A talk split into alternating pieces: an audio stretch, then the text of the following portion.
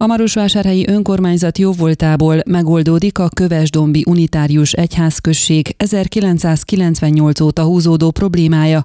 A legutóbbi tanácsülésen hozott döntés értelmében a templom alatti, illetve a hozzátartozó mintegy 700 négyzetméteres telket közterületből az egyház magántulajdonává nyilvánítják. Kecskés Csaba, a Kövesdombi Unitárius Egyházközség lelkésze a Székelyhonnak elmondta, azért nagyon fontos ez a döntés, miszerint a templom alatti és a templomhoz tartozó tartozó telek most már az egyház községé lesz, mert így végre lehet telekeltetni a templomot.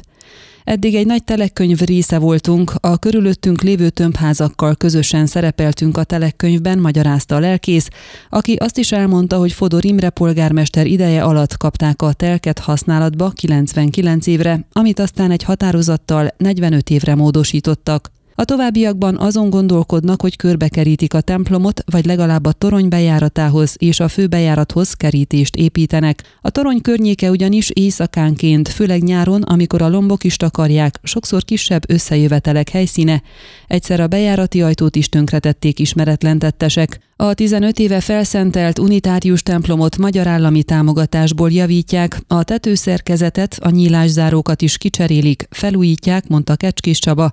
Hozzátéve, hogy a telekeltetést is a magyar állam hozzájárulásával valósítják meg. A torony lépcsőjét is ki kell cserélni, mert eredetileg fából építették meg, hogy stílusában és anyagában is illeszkedjen a bútorzathoz, illetve a többi berendezéshez, ám tűzvédelmi szempontból a fa nem biztonságos. A Marosvásárhelyi polgármester miniszteri hivatal anyagi hozzájárulásával betonra cserélik. Ön a Székelyhon aktuális podcastjét hallgatta. Amennyiben nem akar lemaradni a régió életéről a jövőben sem, akkor iratkozzon fel a csatornára, vagy keresse podcast műsorainkat a székelyhon.pro portálon.